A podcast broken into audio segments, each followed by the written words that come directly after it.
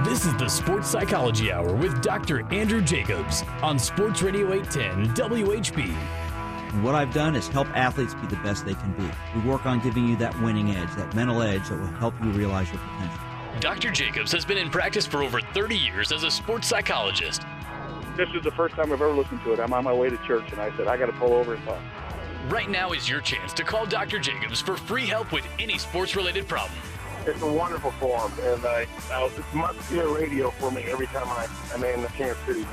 And this show is about you.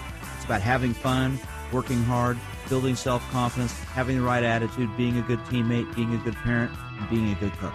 Now, here's the sports psychologist, Dr. Andrew Jacobs. Good morning, everyone. I am sports psychologist Dr. Andrew Jacobs, and welcome to our show here in Sports Radio 810 WHB. As you know, I'm here every Sunday from 7 8 a.m., and this show is about you. It's about mindsets and attitudes and sportsmanship. And we delve into the issues of what goes on between your ears in the world of sports. And each week I try to bring up topics and discussions and have interviews where we talk about these these various different types of problems, issues, things that go on. And um, you know, the world of sports is an interesting, interesting area to explore because you have so many different things that come up in sports. And perhaps the most obvious thing is behavior of people and how people act and react to stress and pressure, winning and losing, success and failure. And every week I try to get into discussions with you about all these different topics and explore the world of sports. And if you you know, if you follow sports, you know every week there's something that comes up. Every week something comes up that we can talk about on this show because it affects kids. You know, I, I have been in practice as a sports psychologist for 36 years. Been on the radio in Kansas City for 26 years, the last 16 years here at Sports Radio 810 WHB. And we get into discussions on this show about how to, to make the world of sports a positive area, a more productive area, and something you can learn from.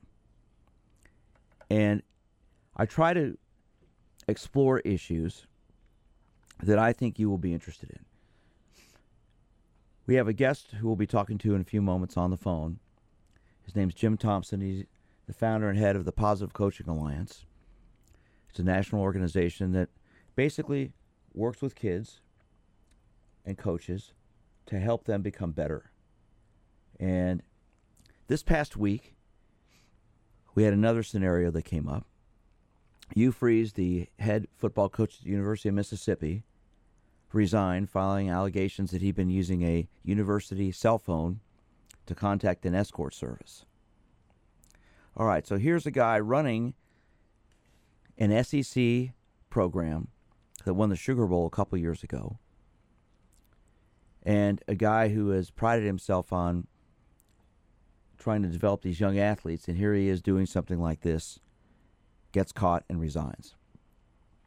So I want to talk about the role of coaches as role models, the role coaches play in kids' lives, and and here's the bottom line: coaches are people; they're human beings. They have emotions, they have feelings, and they get screwed up too. They make mistakes too. But when you're in charge of a group of kids, and college players are still kids, even though they have the bodies of young men. Emotionally, they may not be that well developed. When you have the guy in charge doing this, what's that say to the kids that he's coaching? Well, that's what we're going to get into today. And we're going to talk with Jim Thompson, the founder, CEO of the Positive Coaching Alliance. Jim, are you with us this morning? I am. Great to be with you, Andy. Listen, thanks for joining us. I know it's early out in California, so thank you so much for getting up and being with us today. No problem. You know, um, this topic, the role of coaches, the role coaches play. Obviously, your organization, Positive Coaching Alliance, deals with this all the time.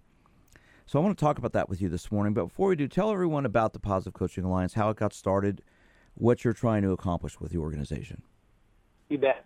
Um, really kind of stumbled onto it. I got a job many, many years ago in St. Paul, Minnesota, working with emotionally disturbed behavior problem kids. Uh, these are kids who couldn't be handled in the regular classroom, so they were bused into a special school called the Behavioral Learning Center from all over St. Paul. And I got trained in a relentlessly positive approach with these kids. They weren't allowed to run wild. We had a an approach um, if kids misbehave, but basically every little step they took in the right direction, they got reinforced for. And the transformation of these kids was amazing. They, um, you know, these are kids who probably had been abused or neglected or both, but they were able to go back to the regular classroom. And then we worked with the coach, uh, I'm sorry, with the teachers and principal there to continue the positive reinforcement.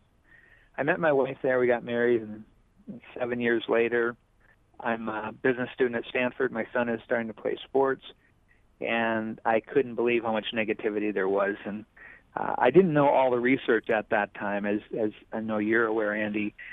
Um, positivity is the basis of all good things, really. And um, when when employees in a in a company, when students in a classroom, when players on a team are given lots of positivity, high expectations also, but lots of positivity, they're able to do things that they didn't even know they could do. So years later, I started Positive Coaching Alliance. It's now grown to we have 17 chapters around the country. We last year we did uh, 2,500 live workshops around the country, and we're actually targeting Kansas City as our next chapter that we want to launch. So hopefully, uh, I'll be able to uh, listen to your radio show a lot. Well, like I said, as we spoke before, I'd like to get involved with that and help you out with that. As I've been doing this for 36 years, basically been a sports psychologist as long as anybody in the country. And this has been one of the things that I talk about on this show every week because, you know, Jim, it, it concerns me greatly how kids get affected by coaches. And so many people have such great reasons to get involved in youth coaching. They want to help kids out, they want to teach them, they want them to have fun. But then you've got a, a lot of people who don't understand the psychological impact they have on kids. And I get in my office every week, I get new clients who call me up. And, and it's interesting. I was having a conversation yesterday with, with a good friend about this. I said, you know, it's funny. I was just thinking about it. I'm getting younger and younger kids in my office now. I'm getting eight, nine, and 10 year olds coming in my office. And I never had that before. And these are kids who are psychologically damaged by coaches. They've been told negative things. They're told they're not good enough. They're yelled at. They're screamed at because they strike out or miss a shot. And they're eight and nine. And I never, you know, I was thinking it's that just started to happen in the last five years. And what I'm seeing, and I want to get your perspective on this, as CEO of the Positive Coaching Alliance, you, you know, we are putting kids in more and more organized, structured activities at younger and younger ages. And the whole issue of winning is becoming more and more important. Winning championships, winning the title, you know, traveling teams going around the country. A few few weeks ago, Jim, I had a story about a baseball team in Texas where a coach recruits kids from all over the country to play in his team, and these kids are 10 and under. One dad spent $30,000 at to, up to that point a few weeks ago flying his son back and forth. So what's what's going on with, with youth sports today, Jim, and why are we having this problem? Well, um, we can we can start with the the coaches, but I think the place to really start is with the culture. Um, culture, the way we define it at Positive Coaching Alliance, is culture is the way we do things here. Um, and we think about the culture of, of sports in this country, it's largely an entertainment sports culture it's a business, and businesses need to make money, and the way you make money is by entertaining fans, and the way you entertain fans is by winning. That's just uh, that's just the way it is. Um, youth sports is something different, and we talk about having a development zone culture where the goal of youth sports is to develop better athletes, better people. You are trying to compete, you are trying to win, but that's only a piece of the picture. So part of what we do with Positive Coaching Alliance is we work with schools, youth sports organizations, soccer clubs, little leagues, you name it, and we help them create a positive coaching culture, which gives people a signals on how to behave. Now, coaches, um, you know, want want to do the right thing in most cases. Um, we we say that there's a continuum of coaches out there, youth coaches. There, at one end of it, there are people who really shouldn't be working with kids. They're just, you know, they're just not set up to do that. Uh, at the other end, there are coaches that we call God's gift to parents. When when you're a parent of a an athlete and you get one of these coaches, it's like, oh man, I can't believe it. It's so great. Well, what our job is is to move, except for the coaches that shouldn't be working with kids, is to move every one of those coaches along the, that continuum. So if they're a good coach, let's make them a great coach. If they're a great coach, let's help them be a, a God's gift to parent kind of coach. So we really work with the culture and then uh, take a systems approach. So we work with the leaders of an organization, coaches, parents, athletes, and uh, get them all on the same page working together to make youth sports really what it should be one of the most beautiful experiences you can have in life. Well, obviously, I agree 100% with you on that. But the problem is, we have a lot of people who get involved in youth sports because they want to win. And when a lot of coaches get involved in youth sports because they want to win, their ego gets involved. You know, in our book that I wrote, Just Let Them Play with Jeff Montgomery and Pete Malone, we talk in there about the coach's role. And one of the things we say is a good coach checks his or her ego at the door. And I have a saying I like to say a good coach is a good psychologist and a bad coach needs a sports psychologist. But yeah. you have a lot of problems with a lot of coaches because their egos get involved. And then the whole winning thing starts to come in. And I don't care, Jim, if they're if they're coaching eight year olds or fourteen year olds or whatever. What I'm seeing is that a lot of these people are not trained in the the things you teach people and the things I work with people on because their egos get involved and they get caught up with the winning and then their identification starts to become associated with the team winning and there's a bunch of 8-year-olds winning a, you know, a baseball game or a softball game or a soccer game. And these coaches get upset if the kids screw up and they'll say derogatory things to the kids. The parents may say derogatory things that that another child screws up, and then it, it's just like a tornado taking over. So, how do, from your perspective, when your organization works with people on this, how what do you suggest to be done that can change that? Well, we developed a model for coaches. We call the double goal coach. First goal, trying to win. Um, you know, I like to go and throw the frisbee around with my grandson, but what sports offers beyond the, that is uh, situations of pressure where you you have to deal with fear. so the comp- the competitive nature of sports is really great for teaching character. Um, the Jim Collins, who wrote Good to Great, uh, one of the top business books of all time, talks about what he calls level five leaders. It's not that these level five leaders who are in in Collins' minds the the most outstanding leaders. It's not that they don't have ego. It's that they they put their ego into developing their team, their organization, and developing the people, the players in that team, so that uh, winning actually becomes a by- byproduct of doing things the right way. I think you've got a great example in Kansas City with the Royals. This is a, a professional sports team that does things the right way. Andy, if I can just say one thing about uh, what kids need from youth sports, um, and I'll bring this back to the coaches. Um, three things kids need. First of all, they need to feel a connection with the coach and their teammates. We all want to be part of something bigger. And we tell coaches that if you want kids to commit your sport and just really give everything you can to that team, they've got to feel connected to you. So they need their emotional tanks filled. When uh, become a noticer as a coach. When a kid makes um, effort, reward, reward it, reinforce it. When a kid makes some improvement, even just a little bit of improvement, uh, reward that and recognize it. Second thing kid needs be, need besides being connected is they need to believe that they can improve. It could be a really bad athlete to start with, but if you have a coach who convinces that athlete that she can get better, sky's the limit. But isn't excuse me, is, isn't that what it's all about though? Isn't it about development and having fun and teaching fundamentals and teaching life skills and just just enjoying the experience instead of having to. I mean, winning and losing are going to happen. We know that.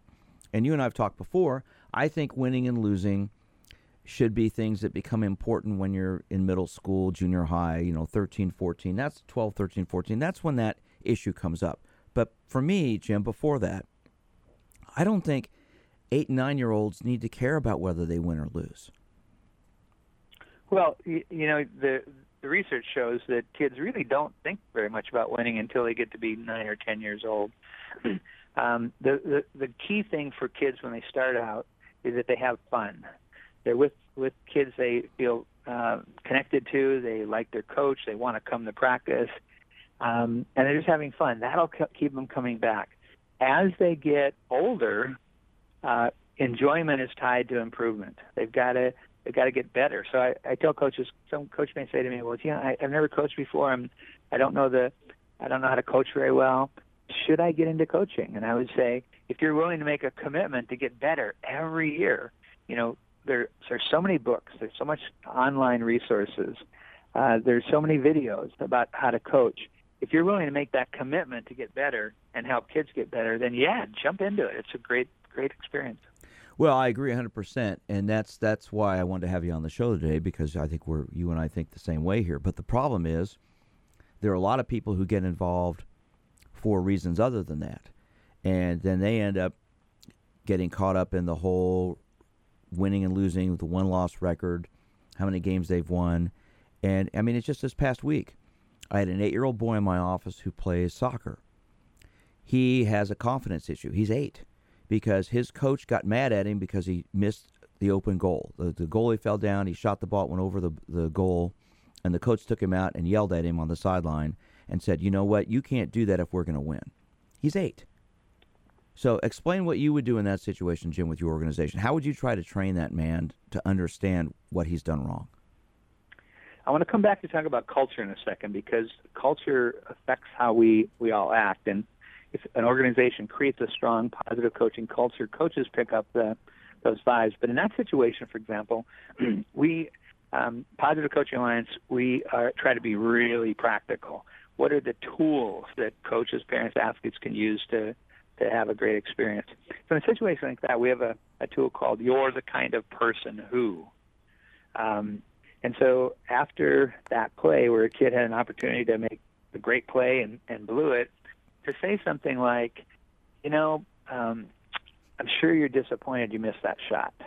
But you know, one of the things I like about you is that you're the kind of person who, and then you fill in the blank, who doesn't get discouraged easily, who bounces back uh, when they make a mistake. Uh, you're the kind of person who I know is going to come out at practice on Monday and work even harder. Um, now, which the, you, you say that the coach said, you know, we can't win if you miss shots like that. Which approach? His approach or what I just outlined? You're the kind of person who doesn't give up easily. Which of those approaches is going to help that kid become uh, the kind of kid who makes a shot in the future and the team wins. I think it's obvious. Well, yeah, and and that's where you know the whole emphasis that I put on about not letting your ego get involved plays such a key role in that because that coach got angry at that young man because he missed the shot because of his ego because it's a reflection of him. Well we're going to lose now. We didn't lose. And and unfortunately a lot of people tie their identity in, into this. I mean i see it more and more now. And you know, you've been emphasizing the, the, the importance of culture, and I agree 100% with you.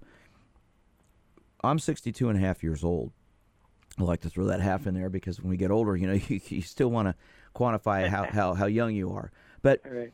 you know, when I grew up, and I've talked about it on the show many, many times, Jim, we go out, uh, if I, tennis was my sport, and if I wasn't playing tennis after school, my friends and I play basketball on my driveway because I had the wraparound driveway, or we go up to the grade school up the street play football and basketball, base or baseball until it got dark.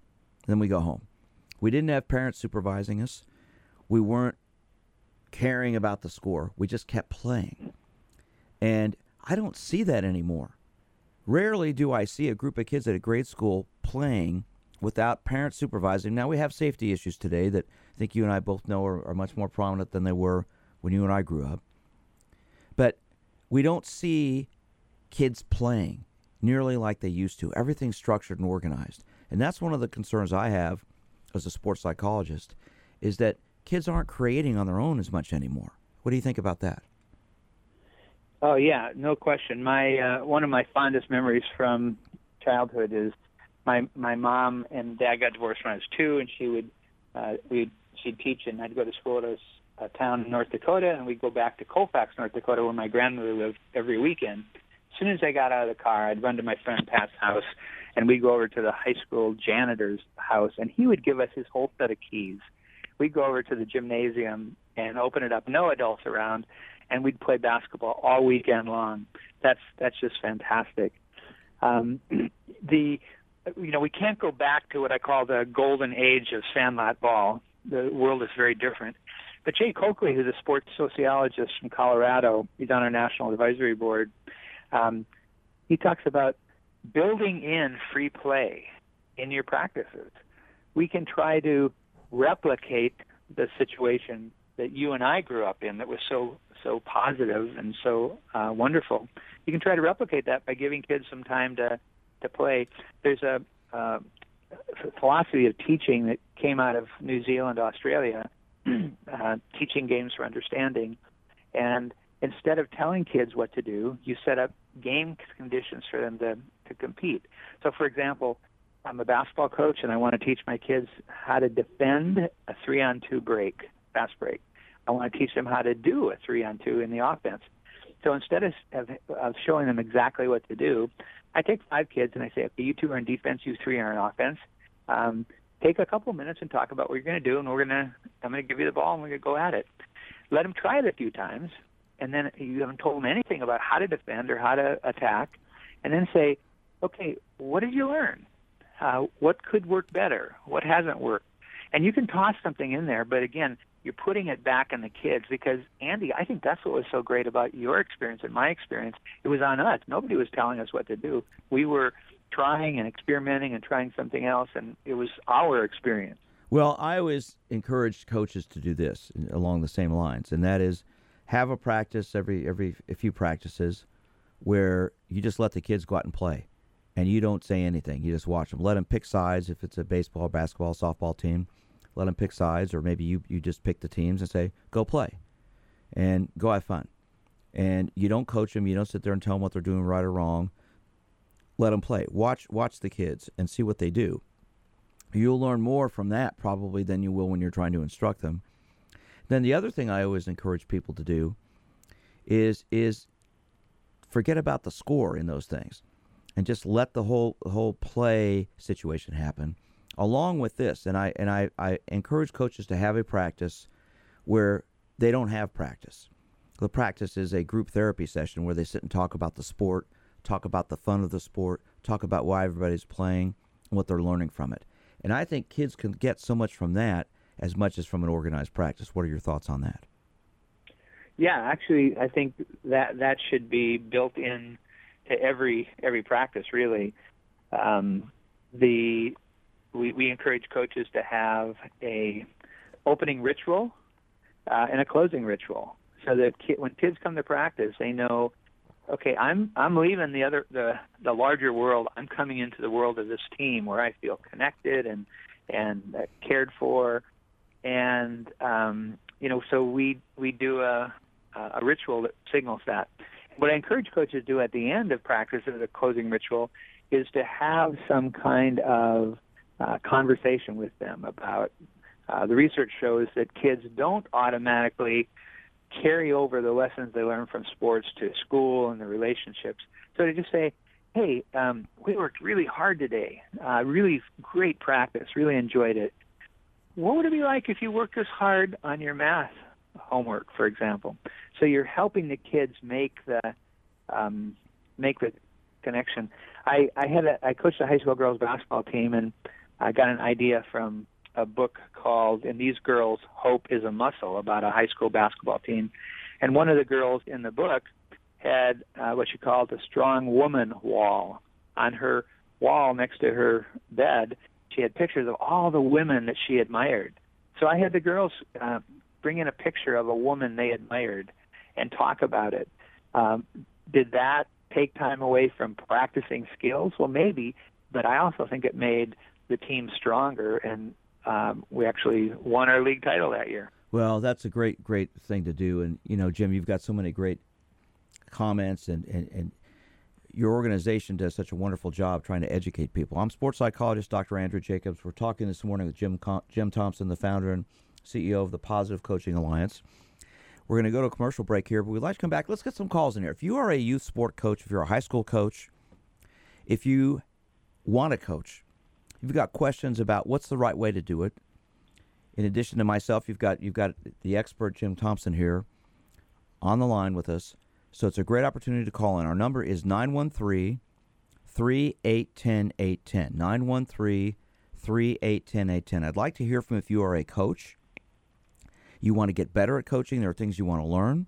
I want to hear from if you're a parent and you have concerns about the coach who's coaching your child. It could be any age, high school, college, youth sports, whatever. You've got concerns about the things the coach is telling your child and you're not sure what to do. This is a great opportunity to call up, talk to me, talk to Jim Thompson. Our number here, once again, 913 3810 810.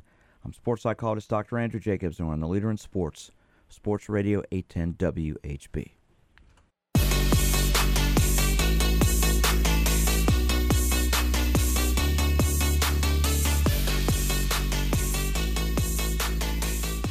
Good morning, everyone. I'm sports psychologist Dr. Andrew Jacobs. This is the Sports Psychology Hour here on Sports Radio 810 WHB. As you know, I'm here every Sunday from 7 to 8. Been on the radio in Kansas City now for 26 straight years, the last 16 years here at Sports Radio 810 WHB. And today we're having a very stimulating conversation. On the line with me from California is Jim Thompson, the founder and CEO of the Positive Coaching Alliance. And we'd like to encourage you to give us a call. Jim knows how to make coaching a positive situation for kids and coaches. His organization has been around since 1998. He's written several books on youth sports, and he knows Phil Jackson, which we'll talk about here in a few moments, and the impact Phil's had on on kids because he has uh, tremendous had a tremendous impact. In fact, my favorite book outside of my book, Just Let Them Play, guiding parents, coaches, and athletes for youth sports that I wrote with Jeff Montgomery Pete Malone is Sacred Hoops, which Phil Jackson wrote. I think it's just it's it's the Bible, other than they call me coach by John Wooden of, of coaching. But we'd like to encourage you to call in. If you are a parent and you have a coach who's coaching your child, son or daughter, doesn't matter what age, and you've got some questions about the way they're coaching, what they're saying, the impact it's having on your child, our number is 913 3810 Give us a call. Open up our phone lines now. Let's see if we can get some calls in here and talk with Jim and myself about this. 913 3810 810. If you are a coach and you are unclear on the things you say to the kids that you're coaching, you've got some questions about what's the best thing to say? How do I encourage them the right way? Or what am I saying that may have a negative impact? I know there are a lot of you out there who do that. You question yourself, you evaluate yourself after a game, after a competition, and wonder, did I say the right thing? Was that the wrong thing to do? And if you did something wrong, how do you correct it? Once again, our number is 913 3810 810. This is a great opportunity for you to call in, talk with myself and Jim Thompson. Now, Jim, let me let me get into this whole issue with you because obviously your organization is called Positive Coaching Alliance. And we started the show off with you talking about the importance of being positive. Research has found it takes 12 positive statements to overcome one negative. When you are a coach, and you're coaching a group of 10 year old girls on the softball field. And coaching girls is different than coaching boys. I hear this all the time from coaches, and research shows that you have to treat them a little bit differently. You've got to be positive, you've got to be reinforcing, but you also have to be constructive. What's the difference from your perspective about being constructive and positive and being deconstructive and negative with the, the messages you tell kids? Well, John Robinson, who was uh, uh, won a national championship in football at the University of Southern California, has a quote that we use in our workshops all the time. Says, "I never criticize a player until I am convinced that he knows I believe in him." So, the first thing is, great coaches let their kids know they believe in them. And I had a great professor at Stanford named Jim March, one of the smartest guys ever walked the face of the earth, and he talked about uh, anybody can believe in somebody after they've de- shown what they can do. But what great coaches do, what great leaders do, is they let people know beforehand, before they've shown it, I believe in you. I I see what you can become. And when kids feel like the coach believes in them, is on their side, then what we might call criticism becomes feedback, and it's like, I'm with you. I'm, my job is here to help you become the best athlete, the best person you can be. Then they're able to take it as opposed to, uh, you got to show me what you can do, and you know, then then criticism really cuts into the confidence of players. Okay, so believing in a child is important. If you're a teacher and you're trying to teach them a certain math problem, you've got to give them the opportunity to succeed and fail, but you have to give them the opportunity to realize it's okay to fail and you can learn. You know, the third chapter in my book is embracing failure can lead to fun. Yep. And, and the reason Pete, Jeff, and I wrote that, and, and Jeff Montgomery is a three-time All-Star with the Kansas City Royals. He's in the Royals Hall of Fame, the career saves leader at the Royals. Pete Malone coached five gold medals in the Olympics. Coached, we figured out Pete and I. I worked with him for 27 years. He coached over 10,000 kids, and and God knows how many went went on to swim in college, including my my youngest son. Um, but we talked about this whole failure thing because you know let's face it jim if you if you're playing a game and there's a score somebody's going to come out on top and somebody's going to come out on the bottom. But you can not win the game and still be a winner correct? Oh, absolutely. yeah. Absolutely. but but a lot of coaches don't get that. We, they lost the game and then they want to associate blame with somebody or point out point fingers at a, at a child who screwed up and say you know if you hadn't done this we would have won. I'm sure you've heard that countless times so how do you get a coach who's saying things like that to start to understand the impact it's having on a 10-year-old boy or a 10-year-old girl? Because I have seen the after effects of that and it's pretty bad. Kids self-confidence gets destroyed, their self-image gets ruined. They start to, to think all these negative things about themselves. They start to think we're the reason we lost. And that that is not the way to coach. What do you think about that? Yeah, no, no question. you know, one of um, one of the things we're working on is a, a positive coaching alliance center at uh, University of Kansas that'll launch in the fall, and uh, working with Mary Fry there, who's done some amazing research on creating a caring climate. That um, if you want you want kids to be able to really throw themselves into the sport, um, greet them by name. They come to practice and and say, "Hey, Billy. Hey, Johnny." Tell their parents something good. Every, when I was coaching, I, I would make a point when every time I saw a parent, I would have something positive to say about their kid. now you com- you combine that with hard work. Um, we talk about the entwinement of enjoyment and effort, and so to say to the kids, "Man, you know, we worked really hard today. Wasn't that fun?" To get in their minds the idea that hard work is enjoyment. It's not like, oh, you work hard and then you have fun. No, the two things are together. um, I have a lot of friends, Andy, who are in the 12 step movement, Alcoholics Anonymous, Overeaters Anonymous, and there they talk about the inevitable setback. Um, sooner or later, and you talked about it in different words, but if you're playing sports, no matter how good you are, you're going to have setbacks. And a great coach embraces those setbacks. It's like, how do we know how good we're going to be? How do we know how um, how much grit and hardiness we have if we don't get challenged once in a while? So helping kids to see those those um, setbacks as challenges rather than failures. Well, I, you know, you and I think the same way on all these things, and the problem we have today, I think, is that the world of youth sports, especially, has expanded exponentially now to where there there are kids getting involved in younger and younger ages with people getting involved because they have these dreams. A lot of parents, Jim, have dreams of their kids playing collegiately or even professionally. And let's face it, the percentage of kids who will make it professionally is minuscule. I always tell professional athletes, you're survivors. You survive the world of youth sports because so many people don't get, you know, there's uh, Joe Carter w- won the uh, World Series with the Toronto Blue Jays in 1993. He had the game-winning home run for the Blue Jays that that won them the championship. And one of the nicest people I've ever met, one of the most upbeat people I've ever met.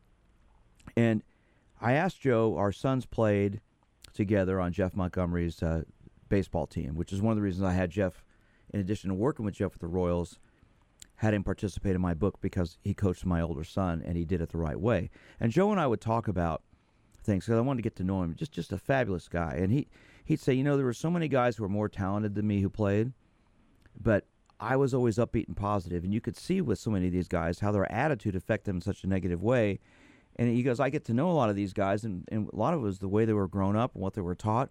They were always criticized, and they always had that negative thing on them. And I've spent Jim 36 years, as I've said, working as a sports psychologist, and I've dealt with so many professional athletes who have that negative dark cloud, like like uh, Linus on uh, Charlie Brown on, on yeah. the Peanuts cartoons, walking around that negative, that dark cloud over their heads because of something that was, you know, it's interesting. One thing that was told to them as an eight-year-old sticks more than all the positive things.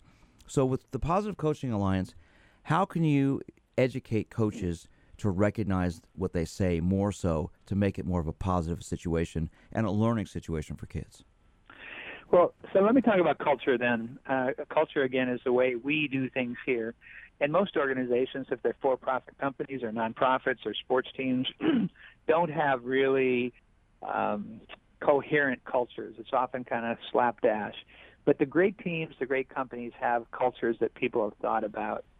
And again, culture is the way we do things here. So um, the power of culture is that when people want to be a part of a, an organization, they look around and they say, okay, how do people in this organization behave? And then I want to try to do it. So um, if if you go to you're hired by a company and everybody's uh, dresses up for work, then you dress up for work because that's part of the culture. That's the way you do things there.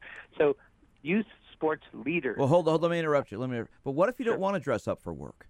What if that's not you? You can still be productive and not dress up. So, so what do you do then? Well, uh, for, first of all, it's really hard to go. If you want to be part of a group, it's really hard to go against those cultural norms.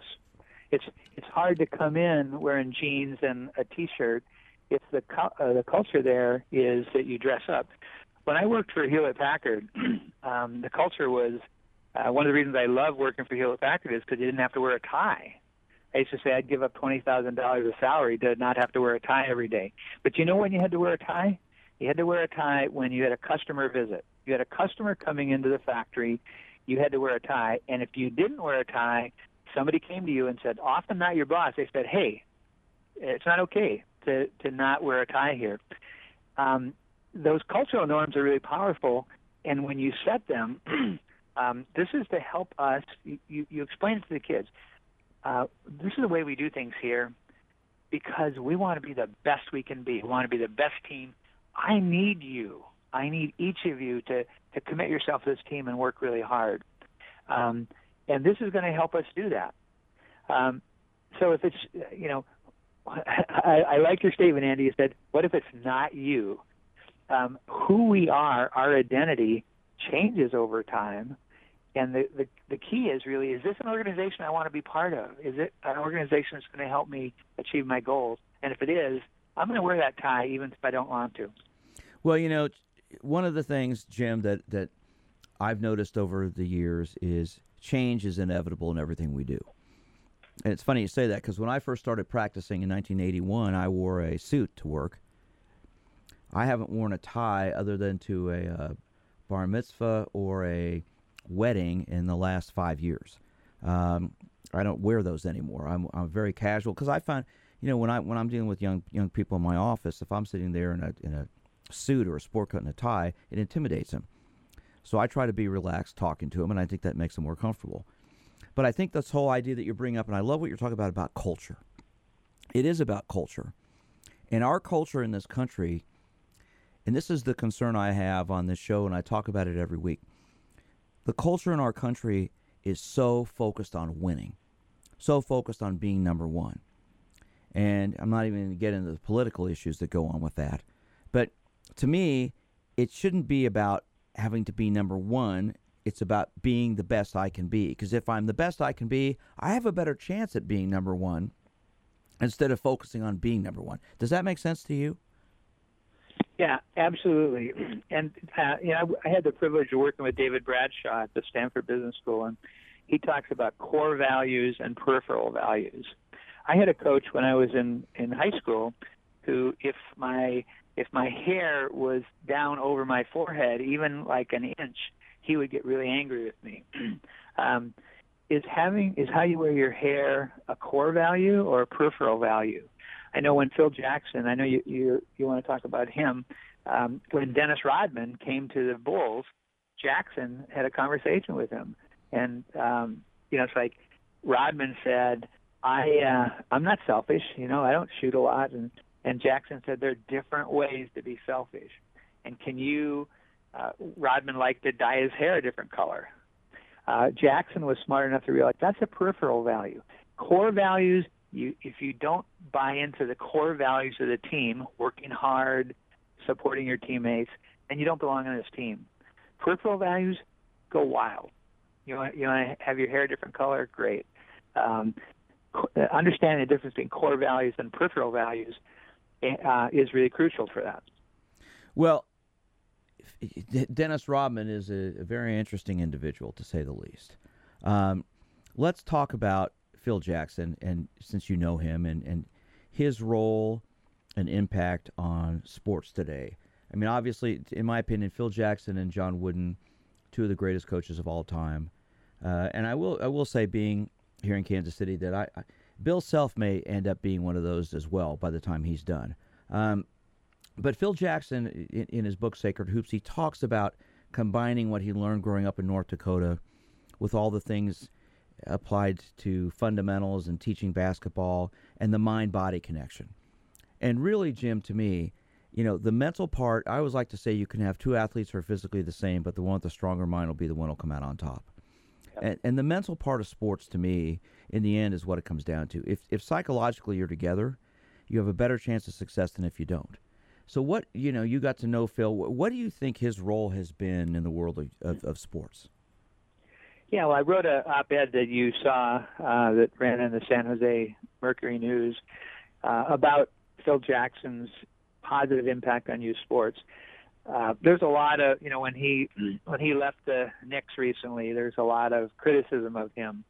And as a psychologist, you know there's a thing called the recency effect. The things that have happened most recently are the things we remember, not the things that happened earlier. And um, I didn't want that to get lost. You know, everybody knows he's won 11 NBA championship rings. Nobody else has come even close to that. But I think at, at the end of the day, one of his biggest contributions is the positive impact he had on youth sports.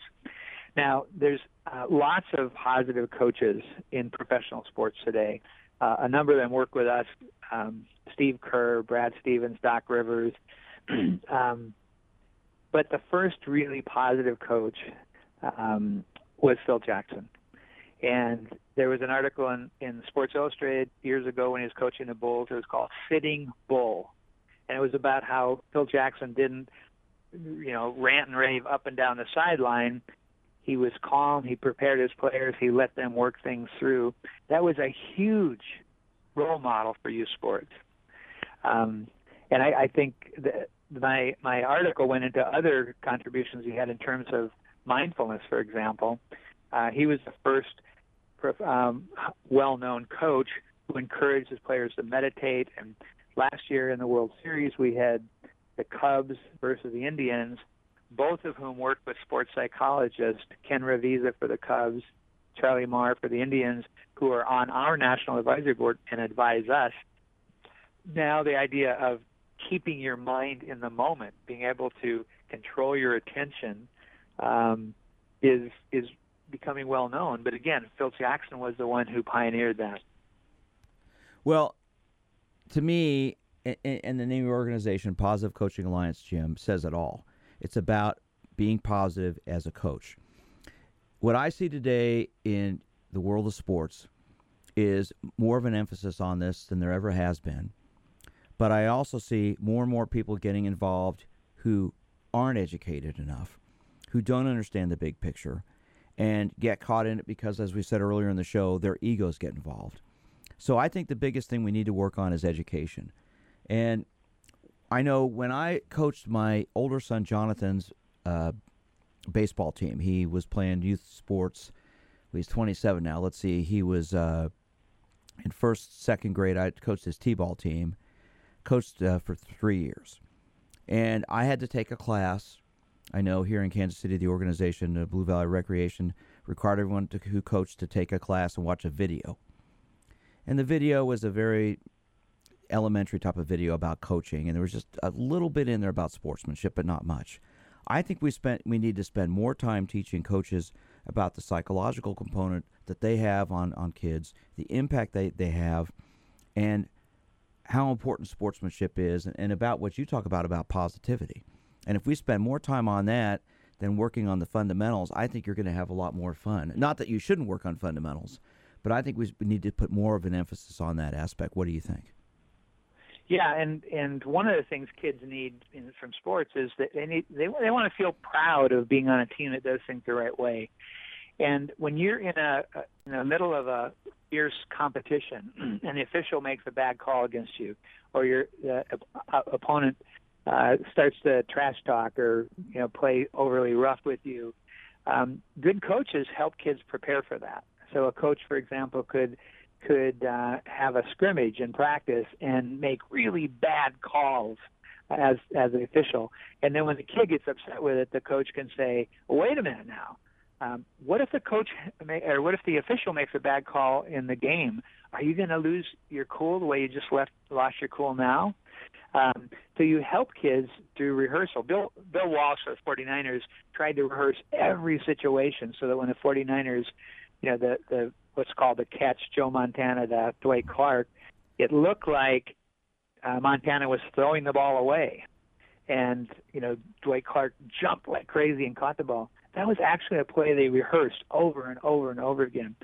So great coaches also rehearse sportsmanship, what we call honoring the game, and give put kids in practice in tough situations like that, so they'll know how to respond in the real real life situations.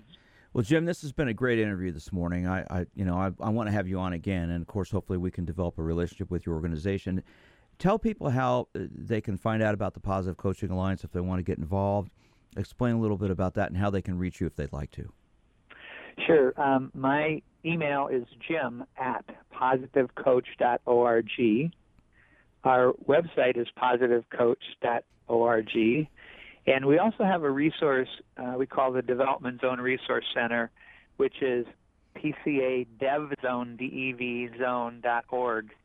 Um, if you have any question about youth sports, you're an athlete, parent, coach, leader, and there's something bugging you, we encourage you to go to pcadevzone.org, and we will either have material there for you. We've got 1,600 pieces of material, videos from Steve Kerr and people like that.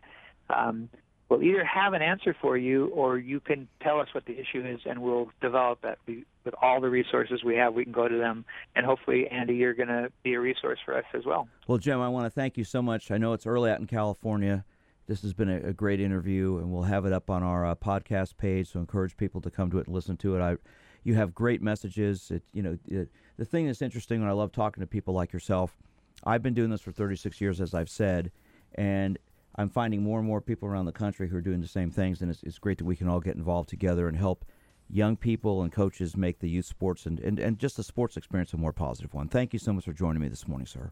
My pleasure, Andy. Thank you. All right, take care.